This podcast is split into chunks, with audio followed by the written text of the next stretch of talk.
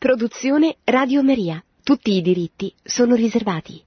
Cari amici di Radio Maria, buonasera a tutti. Eh, siamo in tempo di Quaresima e prima di cominciare la mia trasmissione vorrei ricordare due fatti importanti qui in Terra Santa. Innanzitutto vorrei ecco, ricordare insieme a tutti voi la situazione sempre più drammatica in Siria. Noi qui in Galilea siamo molto vicino alla Siria, anche se ovviamente la Galilea è molto tranquilla, non c'è alcun pericolo per i pellegrini che vengono, in questo senso vi tranquillizzo, ma non possiamo dimenticarci di essere così vicini alla Siria. Per noi diciamo Damasco è solamente a 120 km, mentre Gerusalemme è a 180 km. Quindi ricordiamo anche la sofferenza grande della popolazione, specialmente la popolazione civile, non solo cristiana. E inoltre vorrei anche fare una piccola nota eh, riguardo agli ultimi fatti che forse avete ascoltato nelle notizie riguardo al Santo Sepolcro. Da domenica scorsa le comunità cristiane, soprattutto le comunità che sono responsabili del Santo Sepolcro, cioè la Chiesa greco-ortodossa, la Chiesa armena e la Chiesa latina nel, nei loro custodi, cioè i francescani di Terra Santa, hanno deciso ecco, di chiudere il Santo Sepolcro a tempo indefinito. E questa è una decisione molto grave dovuta ecco, all'iniziativa israeliana, come risposta all'iniziativa israeliana di imporre tasse su edifici ecclesiastici e di limitare i diritti di proprietà delle chiese. Il padre custode di Terra Santa, Francesco Patton, ha sottolineato che ovviamente la Chiesa non ha nessuna intenzione di litigare con lo Stato di Israele, eh, come lui ha affermato, abbiamo ottime relazioni e cerchiamo di collaborare, ma come lui ha affermato ci sono state alcune azioni che vanno a ledere i nostri diritti, quindi ecco preghiamo anche per questo. Bene, detto questo che mi sembrava doveroso, e mm, vorrei eh, continuare in ordine cronologico, eh, vi ricordo che sto eh, diciamo, eh, percorrendo il Vangelo soprattutto con il desiderio di tornare alle fonti della nostra fede, alle fonti della scrittura, ecco, eh, specialmente dei luoghi archeologici, dei luoghi santi e anche del sottofondo dei Vangeli, sottofondo greco, sottofondo ebraico. E nelle ultime puntate abbiamo trattato del discorso della montagna, di questo meraviglioso discorso programmatico iniziale che Gesù Cristo proclama sul Monte delle Beatitudini. Ovviamente non posso commentare tutto il sermone della montagna perché non basterebbe un anno per commentarlo, quindi mi sono soffermato però già in alcune puntate e spero sia sufficiente, comunque torneremo ovviamente su questo uh, discorso della montagna fondamentale che è proprio la magna carta del cristianesimo. Oggi scendiamo con Gesù Cristo, per così dire, dal monte delle beatitudini e il primo evento che Gesù Cristo compie sceso dal monte delle beatitudini dopo aver proclamato il discorso della montagna è la guarigione di un lebroso e mi sembrava un'ottima eh, ecco, introduzione eh, a questa Quaresima, o meglio diciamo un approfondimento eh, nella, nella Quaresima che stiamo vivendo. Innanzitutto il discorso della montagna nel Vangelo di Matteo copre i capitoli dal quinto al settimo e nel capitolo ottavo si eh, eh, diciamo, descrive questo evento della guarigione del lebroso. Questa, eh, questo evento è riportato da tutti e tre i Vangeli sinottici e eh, è, proprio si trova agli inizi del ministero pubblico di Gesù Cristo, è uno dei primi miracoli che compie Gesù Cristo. Nel Vangelo di Matteo è il primo, nel Vangelo di Marco si trova eh, subito dopo la giornata iniziale di Gesù Cristo, lo Shabbat iniziale, il sabato iniziale, tutta una giornata che descrive Marco che io ho già eh, commentato abbondantemente. Nel Vangelo di Luca si trova proprio dopo la chiamata di Pietro, è il primo miracolo dopo la chiamata di Pietro. Quindi siamo proprio all'inizio del ministero pubblico di Gesù Cristo, in tutti e tre i Vangeli. Io farò qui riferimento a tutti e tre i Vangeli, ma proclamerò, ecco, per continuare il discorso della montagna che abbiamo commentato in Matteo, continuerò il Vangelo di Matteo. Quindi, come al solito, proclamiamo anzitutto questa parola dal Vangelo secondo Matteo. Gesù scese dal monte e molta folla lo seguì.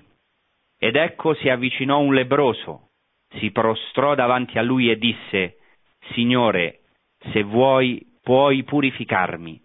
Tese la mano e lo toccò dicendo, Lo voglio, sii purificato. E subito la sua lebbra fu guarita. Poi Gesù gli disse, Guardati bene dal dirlo a qualcuno, vai invece a mostrarti al sacerdote e presenta l'offerta prescritta da Mosè come testimonianza per loro. Ecco, la prima nota del Vangelo di Matteo è che Gesù scende dal monte. Noi nel, abbiamo, nelle scorse puntate a, abbiamo visto il parallelo tra Gesù Cristo che proclama la nuova legge, abbiamo visto in che senso nuovo, nel senso che è il compimento dell'antico, dell'antica legge, la nuova legge sul Monte delle Beatitudini è in parallelo al, alla Torah che Dio dona nell'Antico Testamento sul Monte Sinai.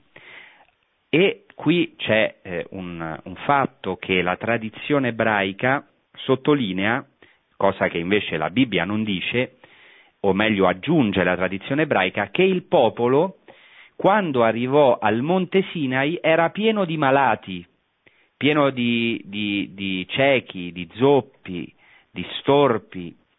Era un popolo di malati quando giunse al Sinai e il miracolo che fa Dio, dopo aver dato la legge, è guarire il popolo e fare di questo popolo la sua sposa.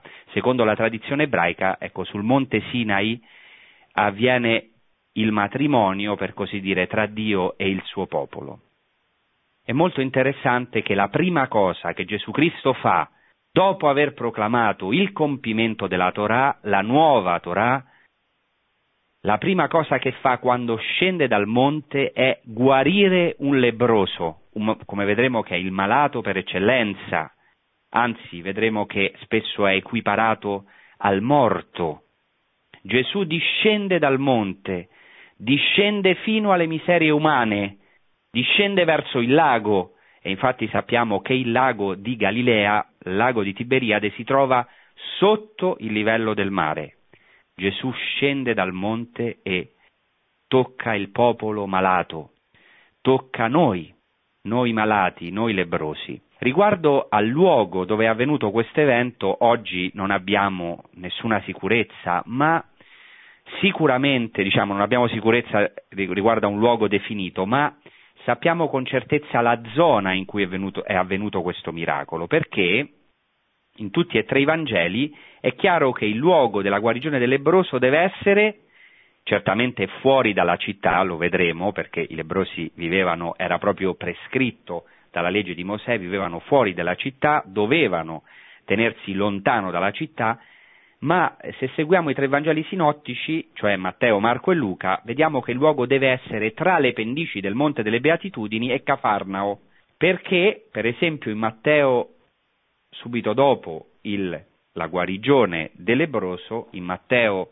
8, al, capitolo, al versetto 5, si dice che Gesù entra a Cafarnao, e così anche in Marco. Ed è molto interessante che c'è una grotta che si trova a Tabga, proprio sotto il Monte delle Beatitudini, davanti al lago, che si chiama anche, eh, grot- c'è una grotta che si chiama Grotta delle Beatitudini, eh, dove al di sopra c'è una cappellina, ed è interessante che la pellegrina Egeria nel IV secolo dice che là sulla vicina altura si trova la grotta sopra la quale salì il Redentore da dove enunciò le beatitudini. Infatti questa grotta si trova alle pendici del Monte delle Beatitudini e Geria dice che Gesù proclamò le beatitudini, il sermone della montagna, sopra questa grotta. Ed è interessante, c'è una tradizione, Teodorico e Foca, che dei pellegrini in Terra Santa nel 1172 e nel 1177 attestano che al loro tempo, quindi siamo nel XII secolo d.C., si credeva che la guarigione del lebroso fosse avvenuta a Tabga, proprio dove si trova questa grotta. Ora eh, si deve pensare che eh, la grotta era il luogo ideale di abitazione, perché come sapete le grotte sono calde d'inverno e fresche d'estate, era il luogo ideale dove abitare fuori di un centro abitato, certamente ecco, i lebrosi vivevano nelle grotte, ci sono infatti varie grotte, in particolare questa grotta che è ricordata e anche i pellegrini alcune volte visitano, forse alcuni di voi l'avete vista. È interessante che proprio vicino a questa grotta si, trovano, si trova una delle sette sorgenti Tabga è il nome storpiato del nome greco Heptapegon, le sette sorgenti, perché nella zona di Tabga, dove è avvenuta anche la moltiplicazione dei pani e dei pesci, che non era una zona abitata, era una zona deserta, cioè non deserta nel senso di deserto, ma disabitata, sappiamo che eh, ecco, non c'erano centri abitati e ci, ci sono queste sette sorgenti. Una di queste sette sorgenti viene chiamata in arabo la sorgente di Ayub. Ayub in arabo significa la sorgente di Giobbe, cioè eh, i musulmani e in particolare i drusi, eh, gli arabi drusi, credono che in questa sorgente si è lavato Giobbe, il lebroso. Sapete che Giobbe nell'Antico Testamento era lebroso. Allora alcuni si chiedono come mai è nata questa tradizione perché sappiamo che Giobbe non era, secondo la Bibbia, di questa zona, si, si dice che veniva dalla terra di Uz, probabilmente eh, diciamo, eh, nel, nel, territorio di Edom, quindi diciamo, eh, verso eh, il deserto del Negev o il deserto della Giordania nel sud, o ancora più, eh, più a sud. Probabilmente alcuni hanno così eh, diciamo, ipotizzato eh, i, i, gli arabi, musulmani e drusi hanno confuso le due tradizioni, cioè il lebroso guarito da Gesù, che molto probabilmente aveva bisogno di sorgenti vicine, ecco, per lavarsi, anche per lenire le sue sofferenze, dove ci sono appunto queste grotte, questa grotta in particolare, e eh, hanno quindi diciamo, attribuito a Giobbe quello che in realtà forse era una tradizione cristiana della guarigione del lebroso. Non sappiamo con esattezza, ma sappiamo certamente che questa guarigione del lebroso deve essere avvenuta alle pendici del Monte delle Beatitudini davanti al meraviglioso lago di Galilea tra Tabga e Cafarnao, fuori certamente dalla città di Cafarnao. Detto questo, approfondiamo il Vangelo, si dice che Gesù scende dal monte e si dice letteralmente in greco che molte folle lo seguivano. In italiano è stato tradotto molta folla, in realtà è il plurale, molte folle, cioè si tratta di un popolo, di quel popolo dei discepoli e delle numerose folle che avevano ascoltato il discorso della montagna. Vedete come c'è un legame, uno stretto legame tra la predicazione, tra l'annuncio e il segno e la guarigione. Le due cose sono legate. Inoltre c'è un contrasto molto, molto forte tra le folle numerose e il lebroso che è solo. Infatti, per entrare subito in questo Vangelo, non dilungarmi, voglio dire che ciò che caratterizza, o una delle cose che caratterizzano il lebroso è la solitudine questo lebroso è totalmente solo, è escluso dalla comunità. Vedete, questo è un tema anche molto attuale. Eh, non so se sapete dalle notizie che in Inghilterra hanno istituito, vogliono istituire un ministero della solitudine. Ecco come c'è ecco, un ministero degli esteri, un ministero del lavoro, eccetera, il ministero della solitudine, perché sono preoccupatissimi la gente è sempre più sola. In Inghilterra hanno calcolato 9 milioni di persone sole. Ecco, il lebroso è proprio il solo per eccellenza. Deve stare solo. Infatti, approfondiamo un momento questa figura del lebroso eh, prima della pausa e poi dovete avere pazienza, tireremo poi anche delle conseguenze per la nostra vita perché vedremo come questa guarigione non è solo un miracolo di Gesù Cristo, ma è una parola per noi oggi. Secondo il libro del Levitico al capitolo 13, e cito, il lebroso colpito da piaghe porterà vesti strappate. Ecco, nella scrittura la veste è simbolo della, de, de, dell'identità della persona, della stessa persona vuol dire che la stessa persona è lacerata, la sua carne è lacerata, ma anche il suo interno porterà vesti strappate, sono le vesti del lutto, le, quando ecco, eh, qualcuno è considerato come morto, per esempio quando si bestemmia o c'è una condanna a morte, vi ricordate quando Gesù viene condannato a morte il sacerdote si straccia le vesti.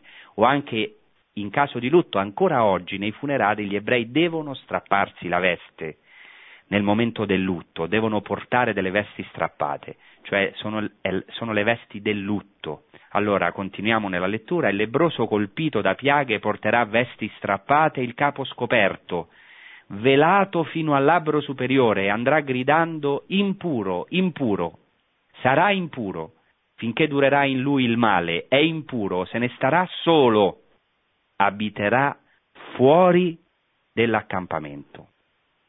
Ecco, nell'ebraismo tre cose rendono impuro, il sangue, la morte e la lebbra. Era proibito proprio il contatto sia con i morti che con i lebrosi. E nel libro dei numeri al capitolo quinto si dice, o meglio, Dio dice a Mosè, ordina agli israeliti che espellano dall'accampamento ogni lebroso, chiunque soffra di gonorrea e ogni impuro a causa di un morto. Così vediamo un momento velocemente i lebrosi nell'Antico Testamento. Ci sono vari casi di lebbra nell'Antico Testamento, forse vi ricordate nel libro dell'Esodo Mosè che eh, ecco, Dio fa un miracolo per mostrargli la sua potenza, eh, mette la mano in seno ed è lebrosa e poi la rimette e, e viene guarito. Anche gli egiziani sono colpiti da piaghe di lebbra in numeri 12 Miriam mormora contro Mosè perché aveva preso una donna etiopica, una moglie eh, dall'Etiopia, e eh, per questa ragione mormora contro ecco, colui che Dio aveva messo come guida del popolo e per questo viene colpita dalla lebbra e viene curata per intercessione di Mosè. Mosè prega per lei, intercede per lei, dicendo non sia come il nato morto, che all'uscita del ventre della madre ha già metà della sua carne consunta. Ecco, vedete l'associazione tra l'aborto, tra il nato morto e il lebroso, tra il morto e il lebroso. Gesù Cristo quindi si manifesta come il nuovo Mosè. Ecco, non solo perché intercede per questo lebroso, ma è lui stesso che guarisce, vedremo questo lebroso. Poi c'è l'evento eh, importantissimo della guarigione di un pagano, Naaman il Siro, che viene guarito grazie alla parola di Eliseo e gli viene ordinato di immergersi sette volte nel Giordano, come sappiamo questo è una prefigurazione del battesimo, si immerge sette volte dopo le prime reticenze, grazie a questa obbedienza alla parola di Eliseo, viene guarito. Gesù Cristo si manifesta qui come il nuovo Eliseo. È interessante che il nome Gesù, Yeshua, è molto simile al nome Eliseo, Elisha, perché Yeshua significa il Signore salva, mentre Eliseo, Elisha significa Dio salva. E Gesù stesso fa riferimento ad Eliseo, in Luca 4 menziona proprio il fatto che a Naaman, il Siro, a questo pagano, è stato mandato il profeta Eliseo per guarirlo. Gesù Cristo è anche il compimento del profeta, il nuovo Eliseo, che non a caso, grazie alla sua parola, eh, guarisce un lebroso e resusciterà un morto, c'è un parallelo tra la guarigione del lebroso e la risurrezione. Poi in 2 Re 5 è il servo eh, di eh, Eliseo che si ammala di lebbra, Gecazzi, perché vorrebbe una ricompensa per questo miracolo che ha fatto Eliseo e prende una ricompensa e così si ammala della stessa malattia di Naaman, il Siro. Poi diciamo ci sono altri malati come per esempio in 2 Re 15 il re Azzaria e anche nel libro delle cronache si ammala di lebbra perché eh, diciamo, eh, non elimina le alture, cioè favorisce l'idolatria e anche usurpa il sacerdozio, cosa proibita per un re.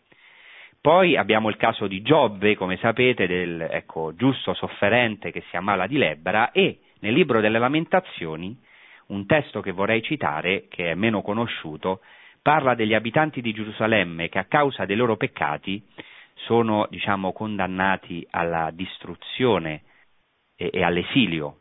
la città di Gerusalemme è, è, viene distrutta a causa dei loro peccati. E si dice così, Lamentazioni 4, fu per i peccati dei suoi profeti, per le iniquità dei suoi sacerdoti, che versarono in mezzo ad essa il sangue dei giusti. Costoro vagavano come ciechi per le strade, insozzati di sangue, e non si potevano neppure toccare le loro vesti. Scostatevi, un impuro si gridava per loro. Scostatevi, non toccate. Fuggivano e andavano randaggi tra le genti, non potevano trovare dimora. Ecco, qui si presentano gli abitanti di Gerusalemme come dei malati di labbra a causa dei loro peccati. Poi c'è un testo molto interessante a cui farò riferimento nel corso ecco, di tutta la trasmissione, che è Isaia 53, che parla di questo servo del Signore, sofferente, servo sofferente, eh, di cui si dice in ebraico che è nagua, cioè colpito, e pieno di piaghe. E in alcun, alcuni hanno visto in questo verbo ecco, un riferimento alla lebbra una delle sofferenze, oltre a essere rifiutato di questo servo, ed essere colpito, perché anche la lebbra era vista come una, diciamo, un castigo divino, quindi è stato colpito, ma dalle sue piaghe siamo stati guariti. E ecco, è un uomo piagato come un lebroso e infatti vedremo che nella tradizione ebraica il Messia in almeno due testi è presentato come un lebroso, come un sofferente, la tradizione ebraica non presenta solamente il Messia trionfante, questa è la maggioranza dei testi, ma presenta il Messia anche in pochi testi, non in, non in numerosi testi, ma presenta il Messia sofferente e in due testi almeno lo presenta come lebroso. Diamo così alcune conclusioni perché dobbiamo continuare. La lebbra nella, nell'Antico Testamento è vista come una conseguenza o è ecco, un castigo, o meglio una conseguenza del peccato dell'uomo. Ecco, provoca un isolamento, la solitudine. Infatti nessuno poteva toccare il lebroso, era solo. Nel libro di Giobbe la lebbra è definita il primogenito della morte, perché il lebroso, lo abbiamo visto, era come un vivo già morto. È, è, un, è un'espressione terribile, la lebbra come primogenito della morte. In una parola, la lebbra è immagine del peccato che corrode l'uomo, ecco, dall'interno, che lo corrompe e che contagia anche gli altri. Infatti i nostri peccati, così anche come la nostra santità, con, sono, ecco, contagiano, contagiano gli altri. Eh. Questo ne abbiamo fatto tante volte l'esperienza. Vediamo ora i tempi di Gesù, come era vista la lebbra in alcuni testi della tradizione ebraica, innanzitutto nei testi di Qumran. Eh, I testi di Qumran, eh, ecco, i rotoli del Mar Morto, sono dei testi molto importanti per capire l'ambiente al tempo di Gesù, perché sicuramente sono precedenti al 70 d.C. Nella regola della comunità di Qumran si dice che i lebrosi, i ciechi, gli zoppi, i paralitici, i sordi, i muti o i contaminati non possono entrare nella comunità, né possono partecipare alla guerra santa contro i figli delle tenebre, quindi sono esclusi dalla comunità. In un altro testo di Qumran si dice che il lebroso non può entrare nella città di Gerusalemme, e questo sappiamo che era così, non poteva entrare nella città santa, quindi mentre gli storpi, i ciechi e zoppi non potevano entrare nel Tempio, mentre potevano stare alle alle porte del Tempio, cioè nella città, i lebrosi erano esclusi, dovevano vivere a oriente della città. E dicono ancora i rotoli di Qumran che i lebrosi erano equiparati ai cadaveri, così come i morti, diciamo, venivano sepolti fuori dalla città, ancora oggi così fanno gli ebrei, fuori dell'accampamento perché lo prescrive l'Antico Testamento, così il lebroso, come un uomo già morto, deve vivere fuori dell'accampamento. Giuseppe Flavio, storico dei tempi di Gesù, dice che ehm, i lebrosi vivevano fuori della città e aggiunge, e cito, come se fossero persone morte. In un altro testo, nelle guerre giudaiche, dice che a quelli che soffrono di gonorrea e lebrosi era proibito l'ingresso nella città santa e non solo al Tempio. Poi, diciamo, nella letteratura rabbinica si trovano molti testi sulla lebbra.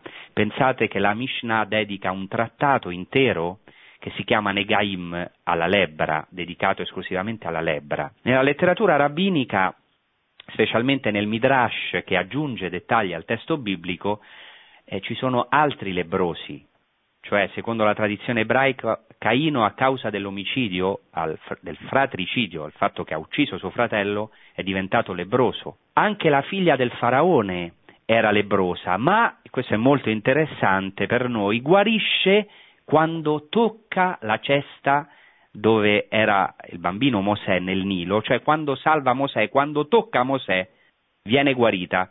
Vi cito un midrash perché qui ovviamente non vi posso citare tutti i testi, è molto ricco, ma ecco, eh, il midrash al libro dell'Esodo, eh, Shemot Rabba dice così, dicono i nostri maestri, la figlia del faraone era lebrosa e per questo scese a bagnarsi, ma appena toccò la cesta fu curata. E altri midrashim, come il perché di Rabbi Eliezer, dice che quando la figlia del faraone toccò Mosè, prese Mosè, fu guarita. Ecco, Gesù è questo nuovo Mosè. Secondo la tradizione midrascica, inoltre, il faraone, questo non lo dice la Bibbia, ma il faraone era lebroso e pensate che si bagnava nel sangue dei bambini ebrei.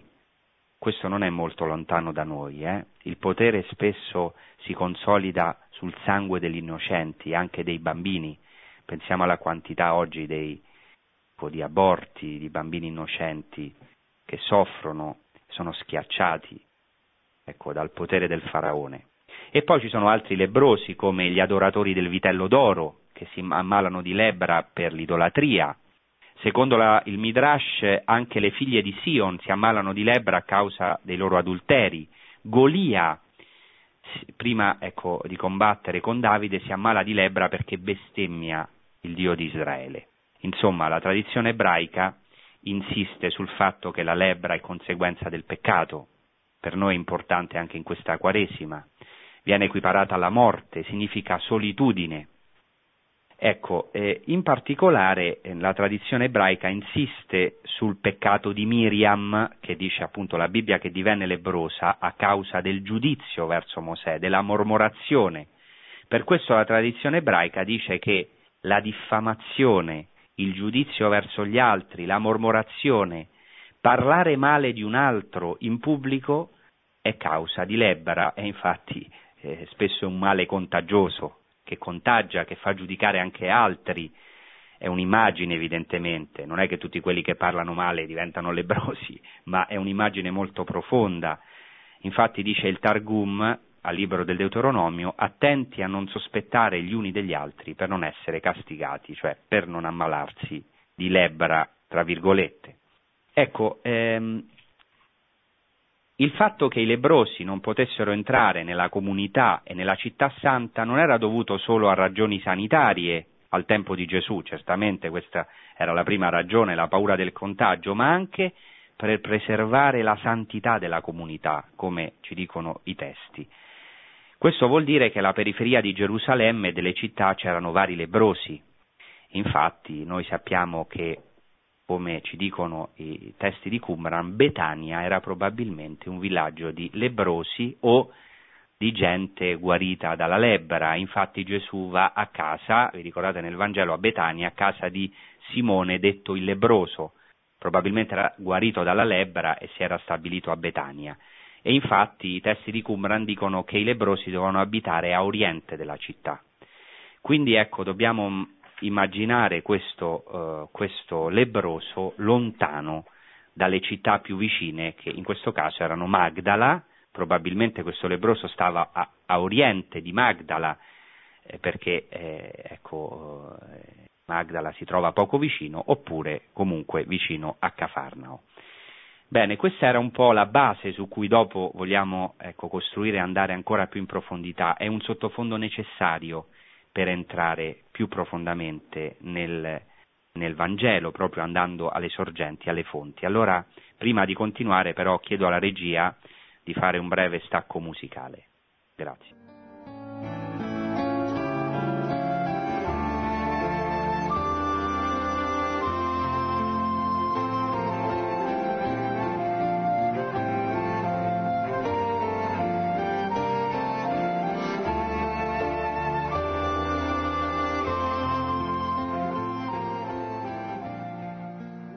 Bene, ci stiamo soffermando su questo lebroso del Vangelo. Vorrei citare un testo ebraico, eh, un midrash, cioè un commento alla scrittura, al libro del Levitico, Levitico Rabba, dove eh, c'è una discussione tra i rabbini su quanto bisogna essere distante dal lebroso. Rabbi Yohanan e Rabbi Simon hanno due idee diverse, eh, ma tutti e due convengono sul fatto che bisogna stare lontano il più possibile dal lebroso, specialmente pensate se c'è vento.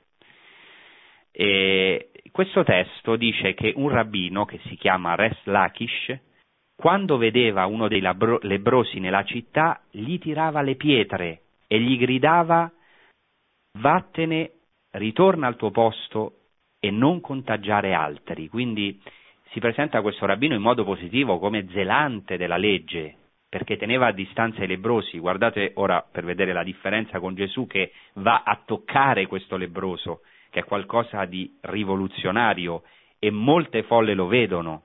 E poi c'è un altro rabbi, Rabbi Chia, che dice che il lebroso abiterà da solo, cioè abiterà isolato. E Rabbi Eleazar, figlio di Rabbi Simon, dice che quando vedeva un lebroso si nascondeva perché sta scritto questa sarà la legge del lebroso, vuol dire di quello che diffama, cioè da un'interpretazione spirituale del, del lebroso nel senso ecco, che è colui che diffama, come abbiamo detto, ma eh, ciò che accomuna questi rabbini è che insomma stanno lontanissimi certamente dai lebrosi. Dopo questo ricco sottofondo, tratto dalle fonti che ho citate nella prima parte della puntata, torniamo al testo.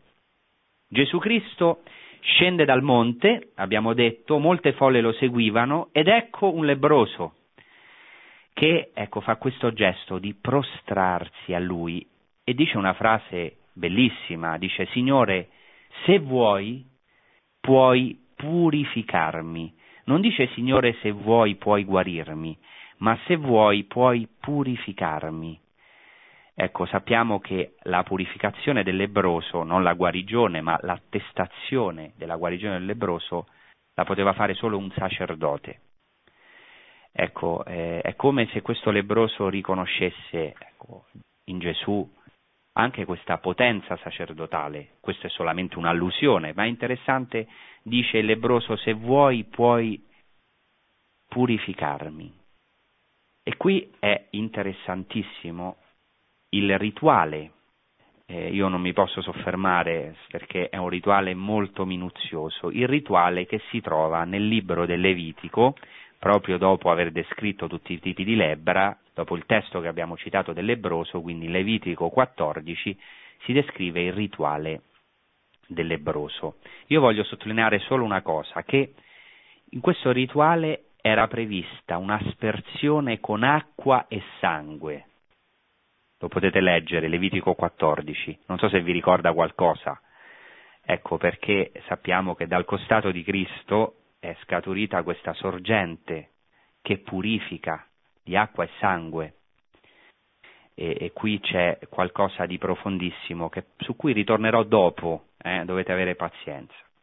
Eh, c'è una cosa bellissima nel Vangelo di Marco che solo Marco sottolinea. Dopo questa frase di Gesù, eh, scusate, del che dice se vuoi puoi purificarmi, se vuoi puoi purificarmi, cioè riconosce a Gesù la sua potenza e nello stesso tempo eh, non si reputa degno, perché dice se vuoi, non ha un'esigenza, nel Vangelo di Marco si dice che Gesù si muove a compassione, mosso a compassione.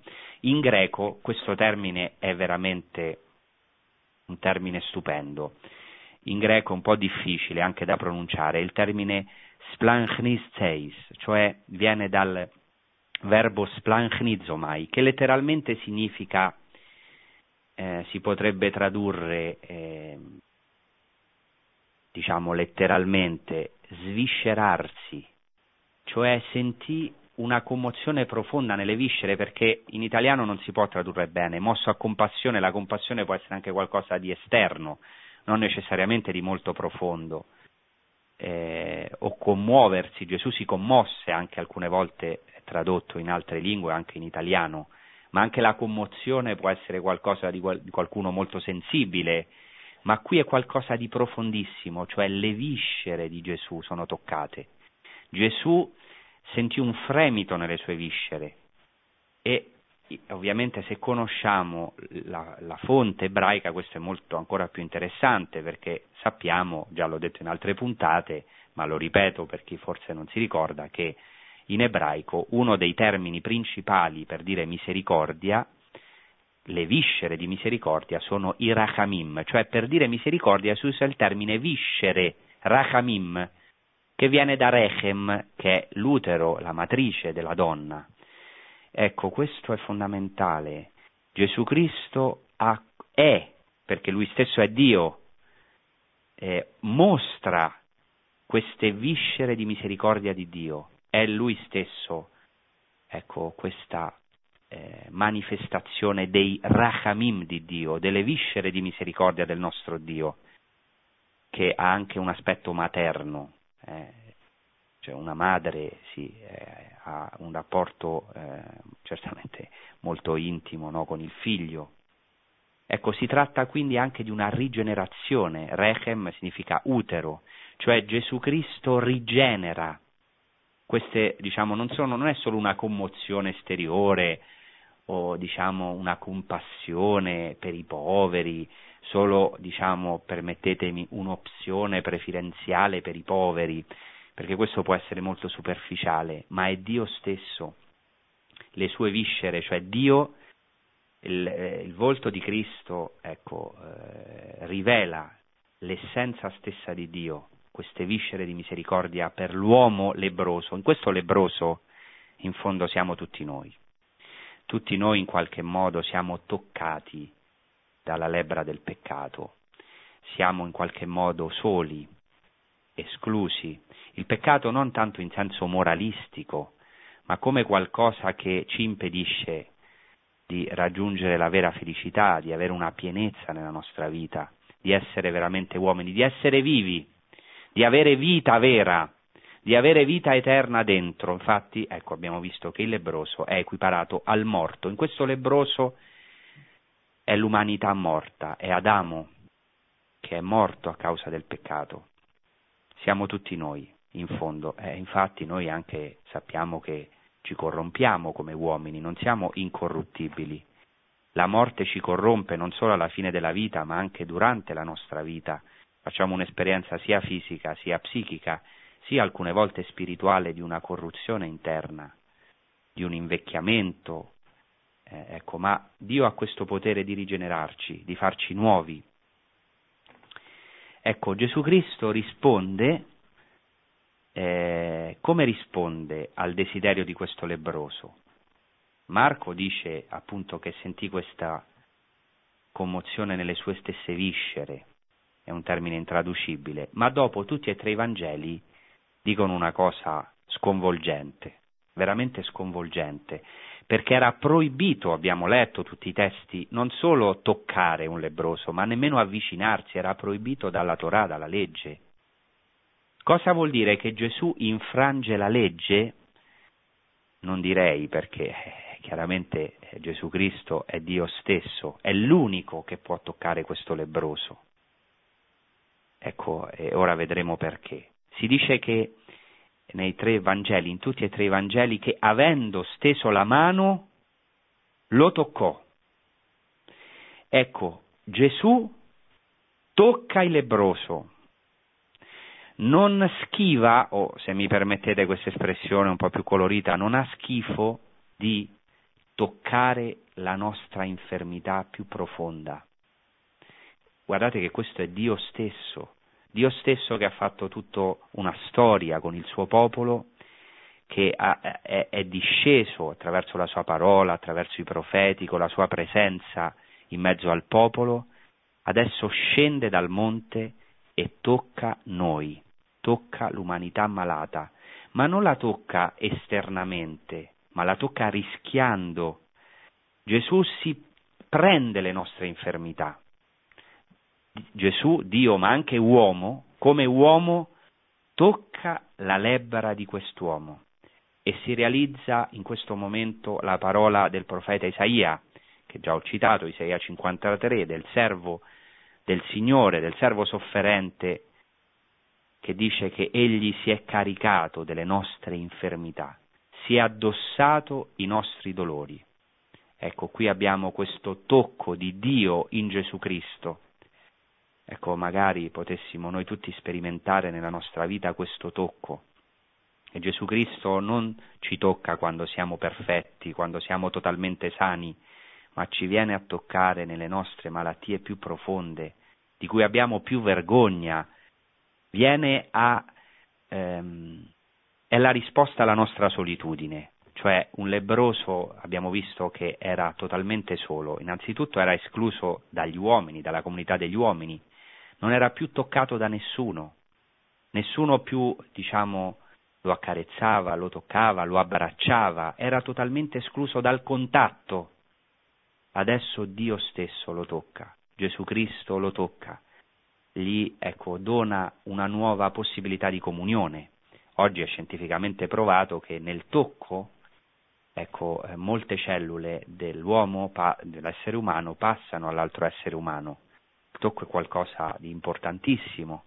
Ecco, qui ecco, Gesù Cristo tocca come uomo questo lebroso ed è Dio stesso che si mischia tra virgolette, con le nostre malattie. Le prende su di sé, certo, senza essere contaminato da queste, per questo è l'unico che le può toccare. Avete capito bene, penso. E poi questo eh, lebroso era escluso totalmente dalla vita religiosa, non poteva andare te- nel tempio, non poteva entrare in città, era totalmente escluso, no, era escluso dalla festa. E Dio, ecco, gli ridona in Cristo questa festa, lo riammette nella comunione, nella comunità, è ciò che sperimentiamo quando ci isoliamo a causa ecco, dei nostri giudizi o dei nostri gravi peccati.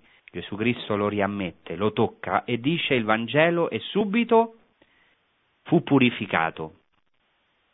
E subito fu purificato dalla sua lebbra e ehm, il Vangelo di Matteo, come abbiamo sentito, dice, narra che Gesù gli dice guardati bene dal dirlo a qualcuno, va invece a mostrarti al sacerdote e presenta l'offerta prescritta da Mosè come testimonianza per loro. Si presenta al sacerdote, cioè può essere riammesso alla festa, alla comunità, alla liturgia e dovrà fare questo rituale. Perché? ci potremmo chiedere. Ecco perché ancora eh, diciamo, non era avvenuto il rituale per eccellenza, la croce di Cristo, questo torrente di acqua e sangue che purifica profondamente e totalmente l'uomo. Vorrei soffermarmi alla fine su una nota del Vangelo di Marco che è molto interessante alla luce di tutto quello che abbiamo detto. Il Vangelo di Marco eh, ha un'aggiunta rispetto a Matteo e Luca e dice che dopo la guarigione del lebroso, Gesù è costretto a stare fuori della città in luoghi deserti.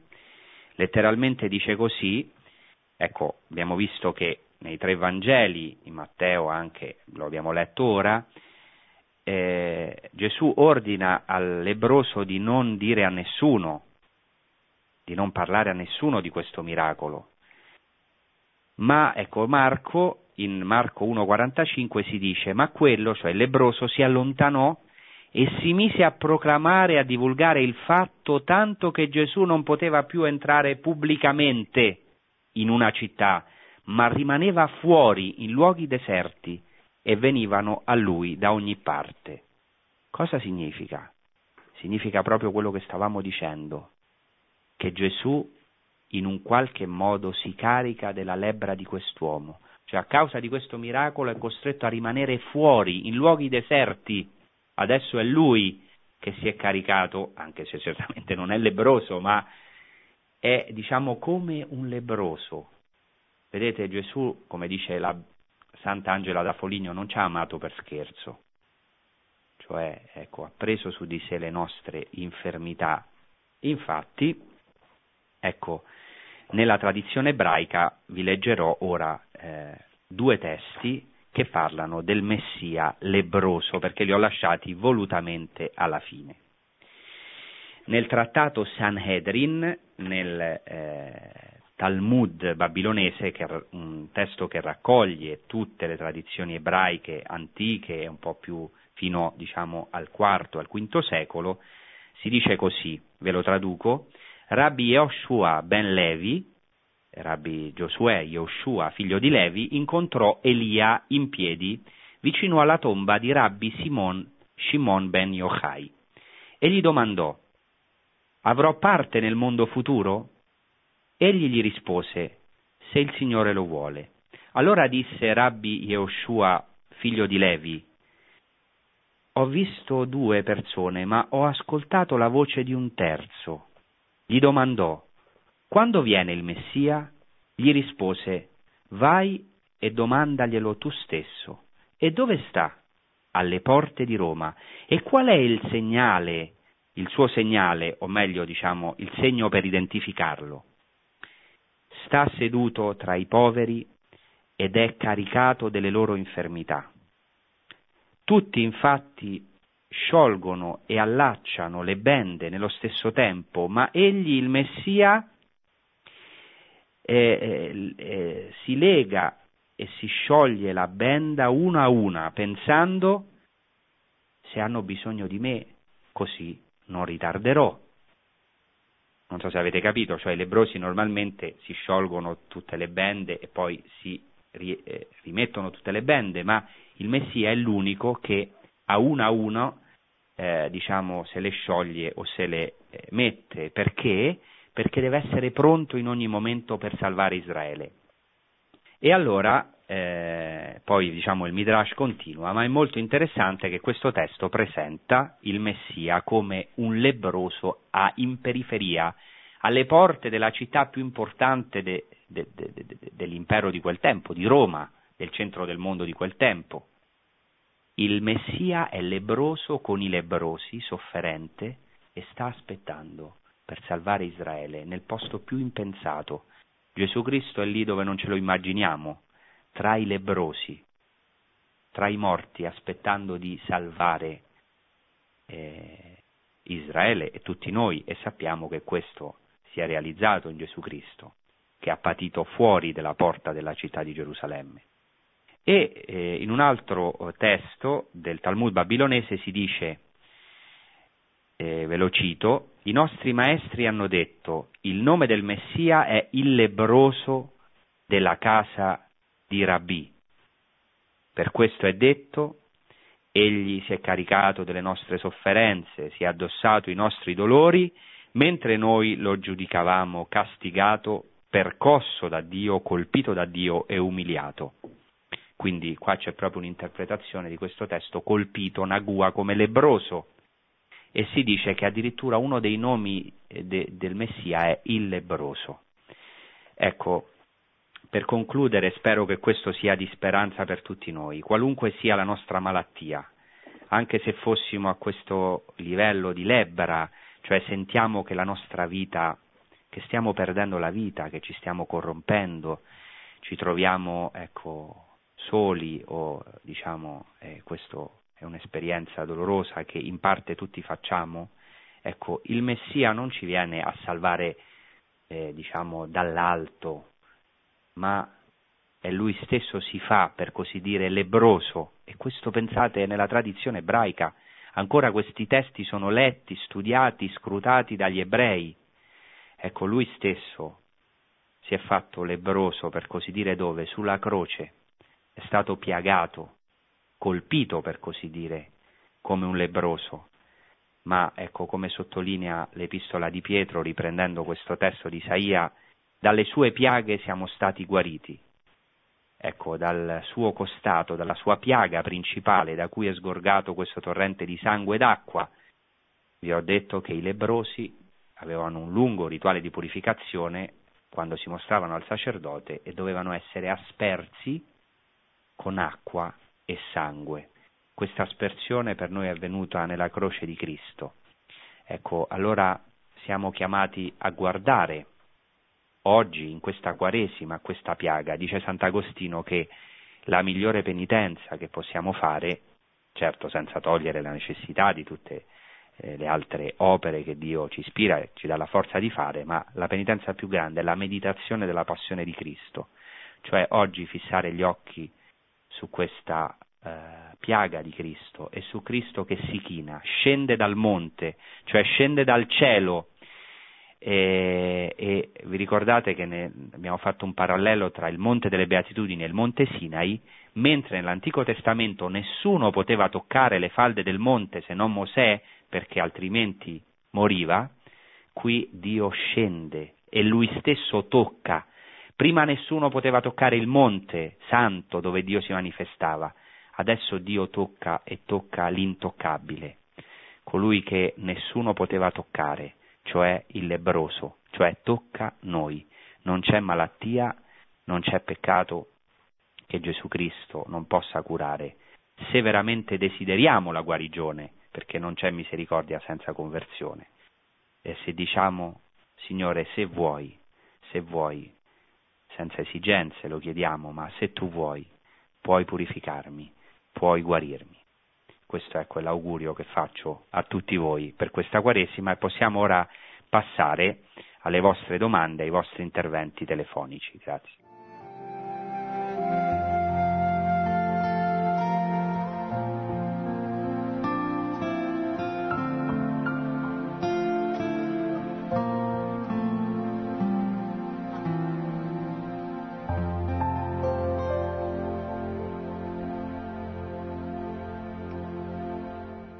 Pronto? Pronto, sì, buonasera.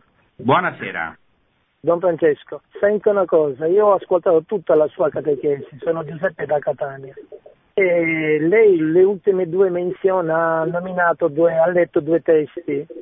Sulla Bibbia di Gerusalemme che ho a casa, li trovo o dovrei consultare qualche altro testo o qualcos'altro? Benissimo. Eh, grazie Giuseppe. No, sulla Bibbia di Gerusalemme questi testi non si trovano, per quello mi sembra anche prezioso poter eh, citarli e, e diciamo, esporre un po' questo sottofondo di testi che non sempre sono conosciuti. Bisogna diciamo, andarli a cercare questi testi della tradizione ebraica. Eh, quindi diciamo, comunque si trovano nel, nel Talmud babilonese, nel trattato Sanhedrin, a chi interessa, eh, diciamo in 93b e 98a, trattato Sanedrin del Talmud babilonese. Grazie, passiamo alla prossima chiamata. Sì, pronto? Pronto, buonasera padre Francesco, Alessandra da Milano. Volevo Buonasera. chiedere come può essere che il, il lebbroso veniva purificato da sangue e acqua se il sangue era già motivo di contaminazione? Sì, grazie Alessandra, questa è un'ottima domanda. E, e il sangue, diciamo um, che eh, il sangue della donna o dell'uomo che soffriva di gonorrea rendeva impuro, ma non il sangue dei sacrifici.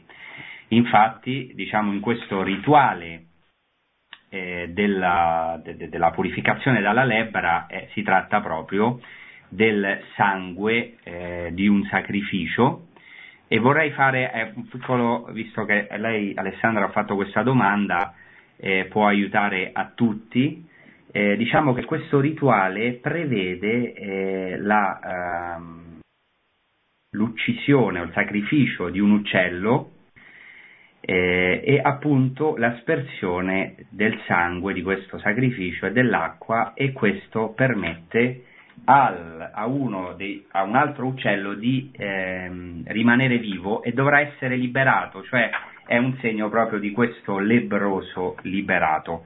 È chiaro che il rituale è molto minuzioso, io qui ovviamente non ho potuto fare riferimento, però ecco, dico solo a Levi, in Levitico 14 si dice che il sacerdote deve uscire dall'accampamento e se riscontra che la piaga è stata guarita, prenderà due uccelli vivi mondi con il legno di cedro, panno scarlatto e issopo, quindi c'è anche questo simbolo rosso, e dice il sacerdote ordinerà di immolare uno degli uccelli in un vaso di terracotta con acqua viva, poi prenderà l'uccello vivo, il legno di cedro, il panno scarlatto e l'issopo e l'immergerà con l'uccello vivo nel sangue dell'uccello sgozzato sopra l'acqua viva, aspergerà sette volte colui che deve essere purificato dalla lebbra e lascerà andare libero per i campi l'uccello vivo.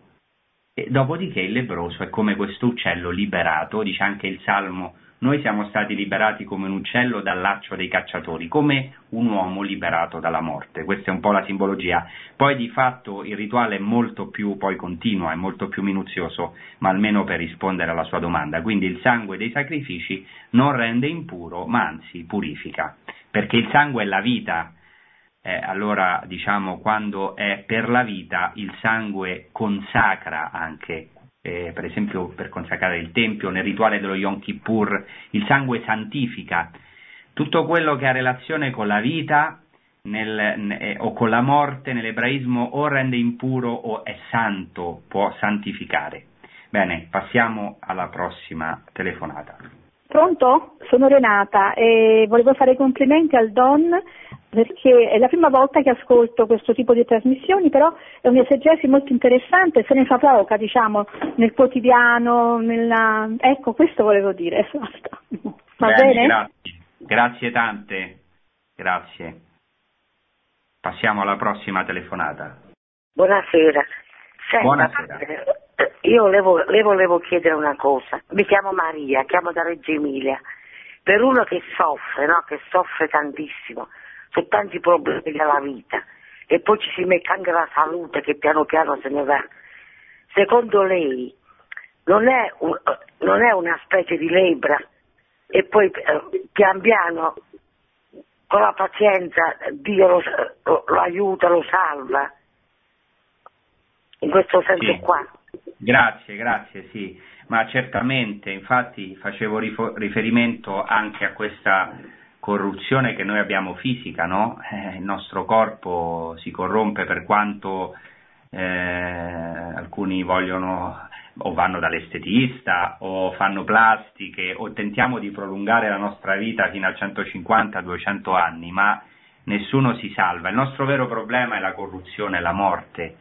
Gesù Cristo viene a rispondere a questo problema. Io mi ricordo che mio nonno diceva ma non, non, si potrebbe fare il contrario, Dio non poteva fare il contrario, cioè non potevamo nascere anziani e morire bambini?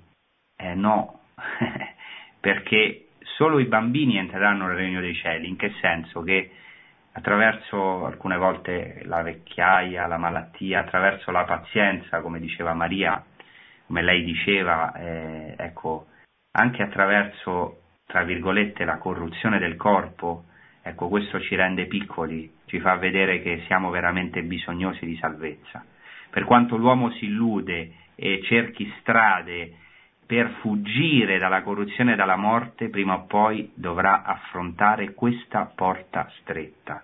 E Gesù Cristo è l'unica risposta, perché è l'unico che ha vinto la morte. Allora certamente attraverso la pazienza, in un certo senso è anche una penitenza, no? accettare le sofferenze, la malattia, certamente no, in un certo senso è eh, una penitenza, che non una croce che portiamo con Cristo, che ha un valore immenso, valore salvifico della sofferenza e anche la vecchiaia. Ecco, noi eh, dice San Paolo che eh, mentre il nostro uomo si corrompe, eh, ecco, eh, l'uomo eh, si va rinnovando di giorno in giorno, Ecco perché eh, la domenica scorsa abbiamo proclamato il Vangelo della trasfigurazione. Abbiamo proclamato il Vangelo della trasfigurazione perché eh, la nostra vita è una trasfigurazione. Noi veniamo trasformati ecco, dalla corruzione del nostro corpo corruttibile alla incorruttibilità della gloria. Grazie, passiamo alla prossima chiamata. Pronto? Don Francesco, sì, sono Roberto, sono un fratello di comunità. Noi abbiamo ah, celebrato insieme anche alla Maison di Mambra nel 2004 e quindi ti do del tu. Senti, eh. ecco, io sono un medico e mi rendo conto sempre di più nella mia professione che c'è questa nuova forma di lebbra che è la solitudine di cui tu parlavi. E niente, io porto la mia esperienza, eh, ho la possibilità, oltre che di poter curare i malati, quindi questi, tra virgolette, questi malati di lebbra, anche di portare una parola, di dare un kerigma, una parola di speranza ed è vero quello che tu dicevi, che la cosa più brutta proprio di oggi è la solitudine, i malati vengono emarginati e c'è, questa, ah, c'è anche questo, questa forma di chiudersi, di aggrapparsi ai telefonini, ai computer e di comunicare così. Non sappiamo più ascoltare, io lo dico sempre alle mie figlie, impariamo ad ascoltare, come dice appunto eh, lo Shema in Israele, che è importantissimo ascoltare le sofferenze degli altri e cercare di condividerle e a cercare ecco, poi di passare appunto all'altro, come ci insegnano pure nel nostro cammino.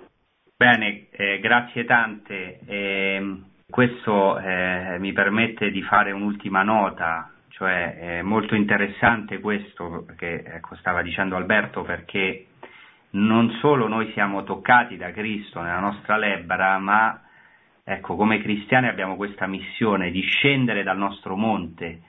Noi tutti, o almeno chi è credente di noi, ha avuto un'esperienza di Cristo, ha ascoltato Gesù Cristo sul monte, è stato toccato da Gesù Cristo e è chiamato ecco, a toccare le sofferenze di questa umanità, la solitudine, i problemi, eh, a mischiarsi ecco, per veramente portare la gloria di Gesù Cristo. Bene, eh, a questo punto siamo giunti al termine della nostra trasmissione. Eh, vi ringrazio per i vostri interventi, anche ringrazio tutti per l'attenzione, chiedo preghiere per eh, la Siria sofferente e anche per Gerusalemme, per i problemi che stiamo affrontando affinché presto si possa riaprire il Santo Sepolcro e i cristiani, o tutti, possano ecco, ritornare al luogo santissimo dove Gesù Cristo ha dato la sua vita per noi ed è risorto dalla morte. Speriamo che di nuovo si aprano per tutti noi in questa Quaresima le porte del sepolcro, la ruota che è davanti al sepolcro nella nostra vita e anche poi concretamente a Gerusalemme nel Santo Sepolcro. Grazie e buona serata a tutti. Produzione Radio Maria. Tutti i diritti sono riservati.